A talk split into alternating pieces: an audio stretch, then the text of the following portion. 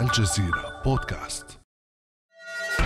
بينما كان العالم يصوب أنظاره نحو حفل افتتاح استثنائي لمونديال قطر كانت كاميرات الإعلام تلتقط صورا تاريخية أخرى في الدوحة غير بعيد عن أجواء بطولة كأس العالم. صور جمعت الرئيسين المصري عبد الفتاح السيسي والتركي رجب طيب أردوغان وهما يتصافحان وينهيان قطيعة دامت أكثر من تسع سنوات.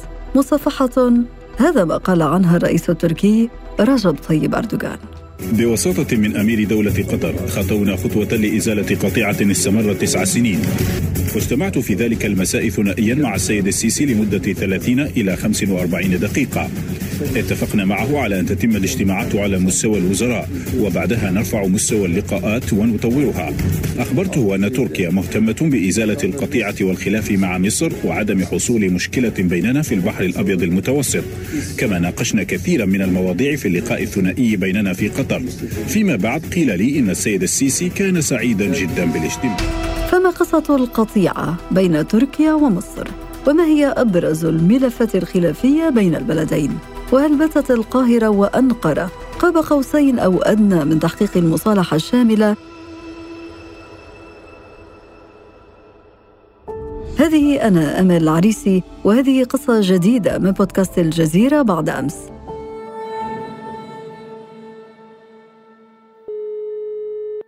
ينضم إلينا من إسطنبول الدكتور سعيد الحاج الباحث المختص في الشأن التركي. أهلا وسهلا بك دكتور سعيد. أهلا بكم. هناك إرث تاريخي وثقافي مشترك بيننا وربما سنشهد خطوات مهمة أخرى في الأيام القادمة من شأنها إعادة تنشيط هذا الموروث. كان هذا دكتور سعيد تصريح وزير الدفاع التركي خالوسي أكار يؤكد فيها البعد التاريخي للعلاقات بين مصر وتركيا. دعنا نقدم في البداية دكتور لمحة مختصرة عن العلاقات بين مصر وتركيا. بالتأكيد وبكل صورة وشكرا على الاستضافة. بالحقيقة الشعب التركي والشعب المصري كأي شعبين قديمين عريقين في المنطقة ومتجاورين إلى حد كبير، لا شك أنهم العلاقات بينهما أيضا ضاربة في الجذور وفي التاريخ. والمنطق الجغرافي فرض نفسه وأعتقد أن هناك تشابهات كبيرة بين الدولتين وبين الشعبين واضحة إلى حد كبير جدا، الموقع الجغرافي الاستراتيجي بين قارتين، المساحة الضخمة، عدد السكان الكبير، الاشتغال سابقا في التجارة وما إلى ذلك، ثم أيضا النسوع نحو دور إقليمي واضح في الجوار إن كان بالنسبة لتركيا وبالنسبه لمصر جعل بينهما دائما حالة تنافس على المستوى السياسي. وتحديدا خلال الحرب الباردة كان هناك نوع من النزاع غير المباشر بين الطرفين باعتبار أن تركيا كانت ضمن حلف شمال الاطلسي حلف الناتو وثم لاحقا انضمت لحلف بغداد بينما مصر كانت توجهاتها مختلفة. لكن على أقل تقدير بعد وصول حزب العدالة والتنميه للحكم في 2002 يمكن القول إن العلاقات ذهبت تذبذبا ذهابا وايابا صعودا وهبوطا لكن بقيت حالة التنافس هي السمة الأساسية بين الطرفين خصوصا في ظل الطموح لكل منهما للعب دور على المستوى المنطقة وعلى مستوى العالم الإسلامي حتى وصلت العلاقات بينهما للحظة القطيعة في عام 2013 بعد الانقلاب في مصر. بالضبط. وصلنا إلى عام 2013 فكيف حدثت هذه القطيعة بين القاهرة وأنقرة؟ هو الحقيقة كان موقف عالي السقف جدا وواضح وحاد من تركيا. مدفوع من جهة بالرهان التركي على المتغيرات في المنطقة مع ثورات العالم العربي وإمكانية تأسيس نظام إقليمي جديد تكون لتركيا فيه الريادة من جهة. ومن جهة ثانية ولعله الأهم في ميزان صانع القرار التركي الحساسية الشديدة لدى تركيا من الانقلابات العسكرية كبلد شهد حتى تلك اللحظة أربع انقلابات صريحة على النظام السياسي فيه من المؤسسة العسكرية أو اطياف فيها، ثم أنه خلال فترة الانقلاب في 2013 كان هناك مظاهرات في تركيا تحولت لفوضى وما إلى ذلك وكان هناك خشية أن يكون ذلك جزءا من مخطط يستهدف ليس فقط مصر وإنما تركيا. ولذلك كان الموقف مرة أخرى حادا جدا رفض للتعامل مع النظام الذي استجد بعد الانقلاب الثالث من يوليو في مصر. وصفهم بالانقلابيين حدة في التعامل السياسي وما إلى ذلك. رفض لبعض الوساطات بين الطرفين. ثم بعد ذلك مصر أو القاهرة أعلنت السفير التركي شخصا غير مرغوب فيه وبدأت القطيعة منذ تلك اللحظة بين البلدين حتى قريبا جدا. طيب دكتور سعيد هذا يقودنا للحديث عن أبرز الملفات الخلافية بين بلدين يعتبران قوتين إقليميتين في منطقة الشرق الاوسط لنبدأ بالملفات الثنائية. نعم بطبيعة الحال باعتبار أن التنافس هو اسم الأبرز للعلاقات كما ذكرت قبل قليل فهناك كان ملفات خلافية لكن دعيني سريعا أشير إلى أنه إذا نظرنا في الجوهر حتى في سنوات الخلاف بين الطرفين فالمصالح الجوهرية بينهما لم يكن فيها تناقض في المصالح فمثلا أكثر الملفات التي كانت خلافية بين البلدين هي ملف الشرق المتوسط. والذي فيه لو رسم البلدان آه، مصر وتركيا الحدود البحرية سيكون ذلك لمصلحة كليهما على حساب المطامع اليونانية، لكن مصر بفعل الاستقطاب والاصطفافات الإقليمية انضمت لمنتدى غاز شرق المتوسط متحالفة مع اليونان والكيان الصهيوني في مواجهة المصالح التركية، حتى الملف الليبي الذي وصل أحيانا إلى حافة الحرب أو التهديد بها، في الجوهر لم يكن هناك تناقض حقيقي بين الطرفين بدليل أنه عندما فتحت القنوات الدبلوماسية بينهما تحاورا وتعاونا واقتربا بشكل كبير جدا. وبالتالي أنا أعتقد إنه مرة أخرى حالة الاستقطاب في المنطقة تحديدا بعد الانقلاب الثالث من يوليو في مصر ثم الاستفاضات التي حصلت على هامش وهي كانت الأساس ربما في بقاء الطرفين على طرفي نقيض وليس في الحقيقة الملفات الخلافية. والا اذا نظرنا للملف العراقي للملف السوري الملف الليبي وما إلى ذلك. لن نجد أن هناك في الجوهر تناقضا كبيرا في المصالح الجوهرية وأعتقد أن ذلك كان من العوامل المساهمة في إمكانية إعادة العلاقات أو على أقل تقدير تخفيف حدة التوتر بين الطرفين. قبل المرور إلى مؤشرات التقارب أو تخفيض حدة التوتر كما قال الدكتور سعيد، هناك ملف آخر يعني يؤخذ بعين الاعتبار في العلاقات بين البلدين هو ملف جماعة الإخوان المسلمين وفتح الأراضي التركية أمام المعارضين للنظام المصري. نعم أنا أعتقد أن هذا ملف تم تجاوزه حاليا لأنه لم يكن جوهريا جدا. بالتأكيد أن نظام في القاهرة كان مهتما باستضافة تركيا لقيادات سياسية وإعلامية من المعارضة الإسلاميين في عمومهم وتحديدا الإخوان المسلمين. لكن أنا أعتقد أن الاستضافة التركية لم تكن على أقل تقدير في السنوات القليلة الماضية تعبر عن رهان سياسي أو اصطفاف في المسألة الداخلية المصرية بقدر ما كان هو استضافة لأشخاص عفوا لأشخاص أو لتيارات محتاجة لهذا النوع من الاستضافة وهذا يفتخر الأتراك عادة أنه تقليد حتى من أيام الدولة العثمانية، فتح الحدود لمن هو محتاج من أيام الأندلس ثم الأزمة العراقية، البلقان وما إلى ذلك وصولا حتى للأزمة السورية وتطورات مصر وما إلى ذلك. آه، ولذلك أنا أعتقد إنه رغم أنه في المعلن كان هذا شرطا اساسيا من القاهره للتقارب مع أنقرة، التخلي عن فكرة دعم الإخوان المسلمين أو المعارضة المصرية، أنا أعتقد أنه لم يكن شيئا جوهريا. ولذلك أمكن التواصل والمصافحة دون أن يحسم هذا الأمر، أنا أعتقد أن الشرط الأساسي الحقيقي في الجوهر للنظام في مصر كان اعترافا تركيا رسميا مباشرا بالنظام الذي استجد بعد 3 يوليو أو بالسيسي بشكل شخصي وهو ما تم بالمصافحة على هامش المونديال. بما أنك أشرت إلى المصافحة نحن نتحدث عن قطيعة دامت تسع سنوات رغم هذه الملفات الخلافية التي تبدو ربما في جوهرها قد تحمل في حد ذاتها مؤشرات للتقارب. فمتى بدأت هذه المؤشرات؟ متى حدث هذا التحول في العلاقات الثنائية بين القاهرة وأنقرة طبعا من الصعب أن نحدد تاريخا محددا لأن الأمر يعني انتقل بشكل متدرج وبطيء على مراحل وبهدوء، لكن أنا أعتقد إنه منذ عام 2020 تحديدا مع الإدارة الأمريكية الجديدة برئاسة بايدن بات هناك تطور أو متغير لدى مختلف القوى الإقليمية. التي هي في مجملها حلفاء للولايات المتحدة الأمريكية، كان هناك توجها امريكيا لتخفيف حدة التوتر بين هؤلاء الحلفاء ومحاولة التعاون بينهم والاعتماد عليهم أكثر في حل التوترات والقضايا الإقليمية. ولذلك لن نجد فقط نزوعا تركيا نحو دول المنطقة ولكن أيضا دول المنطقة كانت مرحبة بهذا النوع من التعاون، رأينا خطوات سريعة مع الإمارات، مع السعودية، مع البحرين، حتى مع دولة الاحتلال الإسرائيلي آه، وأطراف أخرى، ولذلك أعتقد أن الملف الذي كان أبطأ هو الملف المصري باعتباره أحد أهم القضايا العالقة بين المحورين إنجاز التعبير. الأمر الثاني أن هذه الدول في مجملها طوت صفحة الثورات العربية وما بعد ذلك الثورات المضادة وهي يعني إسهامها حقيقي في حالة الاستقطاب ثم الإسهامات الأخرى في حالة الاستقطاب مثل الأزمة الخليجية مثلا أيضا طويت صفحتها مع قمة العلا. وثالثا أن المصالح الجوهرية مرة أخرى التي تجمع هذه البلدان كثيرة وتدفع نحو التعاون خصوصا وانه الملفات الخلافية والقضايا التي انخرطت فيها هذه الدول. وتحديدا مصر وتركيا لم تؤدي إلى أن طرف من من الطرفين استطاع أن ينفي الآخر أو إن يعني يلحق به هزيمة ما وبالتالي فتحت أبواب الحوار هنا أكثر من أبواب النزاع المستمر.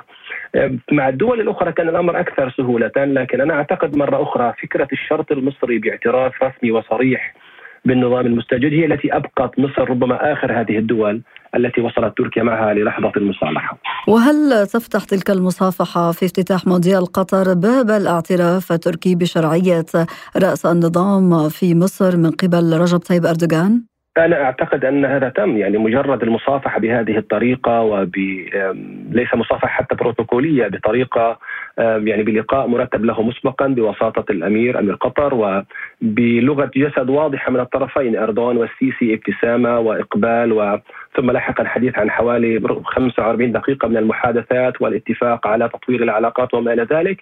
أنا أعتقد أن العقدة التي وقفت عندها العلاقات بين الطرفين والتي تطورت مرة أخرى بشكل متدرج من قناة استخباراتية لتواصل دبلوماسي متدني المستوى ثم لقاءات على مستوى وزارتي الخارجيتين كان هناك انتظار أن يحصل لقاء على مستوى وزيري الخارجية للبلدين ثم توقف الأمر عند هذا الحد، فأنا أعتقد أن المصافحة بين إردوغان والسيسي تجاوزت العقد السابقة والنقطة التي وقفت بينها العلاقات ولذلك أتوقع قريبا جدا أن يكون هناك لقاء على مستوى وزيري خارجية البلدين مولود شاوش أغلو وسامح شكري، وأعتقد أيضا أن تعيين سفير لكل دولة لدى الأخرى لن يتأخر كثيرا. طيب دكتور سعيد برأيك ما هي أبرز الملفات التي تم أو سيتم التفاهم بشأنها؟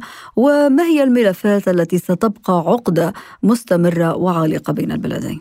يعني في المقام الأول العلاقات التجارية والاقتصادية هي الملف الأسهل الذي يتم التوافق حوله، بالأساس خلال السنوات القطيعة وخلال السنوات الماضية تطورت العلاقات التجارية بين البلدين بشكل ملحوظ تبعا للإرادة السياسية بينهما. وهذا من المفارقات دكتور سعيد أنه تسع سنوات من القطيعة والعلاقات الاقتصادية والتجارية مستمرة بين البلدين. في الحقيقة هذا منطق معظم الدول والأنظمة هو محاولة الفصل بين الخلافات السياسية والمصالح التجارية والاقتصادية لأنه في الاقتصاد هو مصلحة للجميع في نهاية المطاف.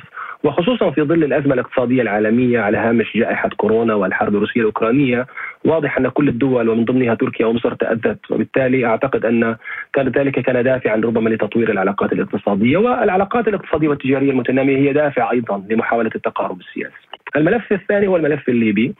وأنا أعتقد إنه حصل تواصل وتنسيق بحد ما أو بدرجة ما بين الطرفين تحديدا في الانتخابات المجلس الرئاسي الأخيرة آه، في ليبيا. وبالتالي هذا أمر أيضا مفتوح على التعاون أكثر لأنه في نهاية المطاف ليبيا عمق استراتيجي لمصر وهي أيضا آه، حليف مهم بالنسبة لتركيا في معادلة الشرق المتوسط والتنافس الجيوسياسي والتنافس على الثروات وبالتالي سيجد البلدان الكثير من إمكانيات التفاهم ربما فيما يتعلق بالملف الليبي خصوصا وأن الاصطفافات السابقة تغيرت إلى حد ما تحديدا موقف مصر ربما من بعض الأطراف في طرابلس. وربما هذا التقارب فيما يتعلق بالملف الليبي وتشابك المصالح سينهي تلك المسألة المتعلقة بتبادل الاتهامات بين كل طرف بعرقلة المسار التسوية في ليبيا. نعم أنا أعتقد إنه حاليا ربما الطرفان يملكان رؤى متشابهة. وجدنا كل منهما انفتح على الطرف الآخر، تركيا انفتحت أكثر على القوى في الشرق الليبي، القاهرة انفتحت أكثر على القوى في طرابلس. وأصبح هناك يعني علاقات متشعبة نوعا ما. وأعتقد إنه يمكن للأطراف بما فيها أنقرة والقاهرة آه، أن يكون لهما رؤى متشابهة أو مشتركة ربما حتى فيما يتعلق بحل الأزمة الليبية على المستوى البعيد خصوصا ما يتعلق بمسار الانتخابات. الملف الثالث الذي هو أولوية بالنسبة لأنقرة هو الشرق المتوسط فهو مرتبط من جهة بأمن الطاقة ومرتبط من جهة أخرى بالتنافس الجيوسياسي في المنطقة ومرتبط من جهة ثالثة وهو الأهم بالتنافس والخصومة مع خصم تقليدي مثل اليونان وبالتالي أنا أعتقد أن تركيا هنا سترمي بثقلها ستمد مرة أخرى اليد للقاهرة وتعرض عليها ترسيما للحدود البحرية التي يمكن من خلالها يعني تحقيق مصالح كبيرة لبلدين على غرار الاتفاق التركي الليبي وبما يمكن أن يجنبهما المطامع اليونانية في منطقة شرق المتوسط، هنا ربما ما الذي سيبقى؟ لا نتوقع أن هذه المصافحة أو المرحلة الجديدة في العلاقات ستحول البلدين إلى حليفين استراتيجيين. بالتأكيد هذا غير وارد. في المدى المنظور ستبقى جزء من الاصطفافات الإقليمية مكبلة إنجاز التعبير في هذا السياق دكتور سعيد هل تعتقد أن القاهرة التي دخلت في تحالف يعتبر استراتيجي مع فرنسا واليونان فيما يتعلق بشرق المتوسط يمكن أن تضع هذه المصالح يعني رهان هذه التقارب أو المصالحة المرتقبة مع أنقرة؟ للأسف الشديد حتى لحظة المصالحة أو حتى لحظة المصافحة كانت القاهرة فعلا تقدم الأولويات الاصطفافات الإقليمية والمناكفات مع أنقرة تحديدا على مصالحها الجوهرية. كان دائما هناك لديها مصلحة في التعاون مع تركيا في ليبيا وترسيم الحدود مع تركيا في شرق المتوسط وغيرها من الملفات. هذا لم يحصل. الآن الرهان ربما على أن تقدم مصر في هذه اللحظة مصالحها الاستراتيجية على الاصطفافات الإقليمية التي لا تصب في صالحها. تصب فقط في صالح اليونان. والخطاب الرسمي التركي يركز على هذه النقطة أن اليونان استثمرت واستغلت الخلافات التركية المصرية والتركية الخليجية ودخلت وحاولت أن تستأثر بحصص وحقوق ليست لها. وبالتالي هنا ربما فرصة أمام الدولتين مصر وتركيا للعودة لمنطق المصالح. وهنا الحقيقة هذا بشكل واضح سيعتمد على الإرادة أو إرادة صانع القرار المصري. هل فعلا يغير الآن نظرته لهذه الملفات أم أنه هذه الاصطفافات التي استمرت حتى اللحظة ستكون مؤثرة؟ أنا أعتقد أنه تأثيرها سيكون أقل لأنه على أقل تقدير العامل الخليجي في هذه الاصطفافات تراجع إلى حد كبير بعد المصالحة التركية السعودية والتركية الإماراتية وبالتالي التأثير الفرنسي اليوناني على مصر سيكون أقل بكثير من تأثير اليونان وفرنسا مع الدول الخليجية التي هي أيضا حلفاء للقاهرة خلال السنوات القليلة الماضية. يعني أنت تتوقع أن يسير قطار المصالحة بين تركيا ومصر بوتيرة سريعة دكتور سعيد؟ بوتيرة أسرع من السابق لكن لا أعتقد أنه سيكون سريعا جدا وأعتقد أنه في نهاية المطاف الدولتان بما لهما من إرث تاريخي وبما لهما من نفوذ في الإقليم وبما لهما من شبكة علاقات ومصالح في المنطقة وبحالة المناكفة التي استمرت عقدا من الزمن ولها إرثها وثقلها أنا لا أعتقد أنه سيكون هناك يعني تطور سريع جدا. ربما في المجال الاقتصادي والتجاري هذا سيكون واضحا لكن فيما يتعلق بقضايا المنطقة أنا أعتقد أنه تفكيك القيود السابقة والأعباء السابقة سيأخذ وقتا. وليس واضحا أيضا إلى أي مدى هناك إرادة حقيقية لتعميق العلاقات بين الطرفين خصوصا وأن العامل الخارجي المرتبط بالعامل الأمريكي أيضا قد يكون عرضة للتذبذب في المستقبل ولا أحد يعرف على وجه الدقة والتحديد مآلات الحرب الروسية الأوكرانية ونظرة الولايات المتحدة الأمريكية للمنطقة وما إلى ذلك أقصد أنه حتى لو العوامل الداخلية ما زالت دافعة باتجاه التصالح الفواعل الخارجية وشبكة العلاقات في المنطقة قد تبقى مستمرة في إلقاء بثقلها وظلالها على هذه العلاقات بين أنقرة والقاهرة. بما أنك أشرت دكتور سعيد إلى العوامل الخارجية والإقليمية وانعكاساتها على خطوات المصالحة أو التقارب بين مصر وتركيا برأيك كيف يمكن أن تنعكس حقيقة هذه المصالحة على المنطقة والإقليم خاصة في ظل استمرار التنافس التنافس بين تركيا ومصر كقوتين إقليميتين لم ينتهي خاصة وأننا نتحدث عن توجه جديد في السياسة الخارجية التركية ما يسمى بتصفير المشكلات؟ نعم أنا أعتقد أنه سينعكس من زاويتين. أولا سيكون هناك خفض للتوتر بين دول المنطقة حالة الاستنزاف و الحالة الثقب الأسود كما أسميها التي استنزفت كل دول المنطقة. أنا أعتقد أنها ستتراجع إلى حد كبير. وقد شهدنا فعلا بشكل نسبي في سوريا وفي ليبيا وفي غيرها من المناطق تراجعا في حدة هذا الاحترام أو الصدام المباشر. والأمر الثاني ولعله أهم هو أن هذه القضايا التي لم تجد حلا حتى اللحظة يمكن أن يكون لها فرص أكبر في المستقبل القريب بأن تتحلحل نوعا ما خصوصا الملف الليبي لأنه في نهاية المطاف البعد الخارجي العامل الخارجي أمر محدد جدا مثلا في المسألة الليبية. وبالتالي كلما توافقت الدول الإقليمية والقوى العالمية المنخرطة في المسألة الليبية كلما اقتربت رؤاها وتراجعت حدة الاستقطاب بينها كلما كان هناك فرصة أكبر لتهيئة جو ومناخ وبيئة مناسبة ربما للانتخابات أو للمصالحة الداخلية الليبية. بشكل مشابه ربما لكن بدرجة أقل سنكون نتحدث أيضا عن تقارب تركي عربي فيما يتعلق بالمسألة السورية أيضا خصوصا وأن تركيا أيضا مقبلة على بعض المتغيرات في موقفها من المسألة السورية. وبالتالي هذا التقارب بين دولتين إقليميتين وكتتويج لمسار التقارب بين تركيا وكثير من الدول العربية الفاعلة في النظام العربي الرسمي. أنا أعتقد أن ذلك قد يو يعني قد يبشر على أقل تقدير بإمكانية حلحلة بعض هذه القضايا ومن جهة أخرى ربما الاعتماد أكثر على التفاهم والحوار المباشر والتعاون الاقتصادي والتجاري بدلا من الاستقطاب والتوتر الصدمات المباشرة وغير المباشرة التي ميزت ربما وصبغت العقد الماضي بشكل كبير جدا في أغلب قضايا المنطقة. اذا متغيرات كبيرة حدثت على مستوى الإقليم والمنطقة ولكن في ظل وجود كل هذه العوامل الخارجية التي ذكرناها دكتور سعيد يبدو أن هذا القطار قطار التقارب أو المصالحة بين مصر وتركيا قد يتعرض لانتكاس في أي لحظة. هذا وارد إذا لم تكن الإرادة السياسية حقيقية هذا وارد. إذا تغيرت بشكل كبير البيئة الدولية وتحديدا ما يتعلق بالعامل الأمريكي أيضا هذا وارد. إذا ما تعرضت العلاقات التركية مع أي دولة من دول الحليفة لمصر وتحدث هنا عن السعودية والإمارات لأي نوع من الانتكاسات هذا وارد. لكن في العموم أنا أعتقد إنه جملة المصالح وجملة العوامل التي دفعت باتجاه هذا النوع من المصالحات بين مختلف دول المنطقة هي مرشحة للاستمرار على المدى المتوسط، مرة أخرى لا أتوقع انقلابا جذريا في العلاقات بين أنقرة والقاهرة، ستبقى حالة التنافس قائمة بين الطرفين لن يتحولا لحليفين استراتيجيين لكن على أقل تقدير لن نكون بنفس حالة الحدة والتوتر والصدام التي كانت سائدة في الملف السوري وفي الملف الليبي وفي شرق المتوسط في السنوات القليلة الماضية. وأعتقد أن بعض المؤشرات الأخيرة ربما هي دلائل وقرائن على هذا الكلام خصوصا مثلا العمليات التركية الأخيرة في سوريا بعد تفجير إسطنبول. واضح أن هناك تضامن مع تركيا في مواجهة الإرهاب وتفهم أكثر لهواجسها الأمنية ربما من السابق. وهذا يعني مؤشر على تغير بعض المؤشرات التي كانت مؤثرة في العلاقات والتوتر بين البلدين. الدكتور سعيد الحاجة المختص في الشأن التركي شكرا جزيلا لك على كل هذه التوضيحات. شكرا لكم. كان هذا بعد أمس.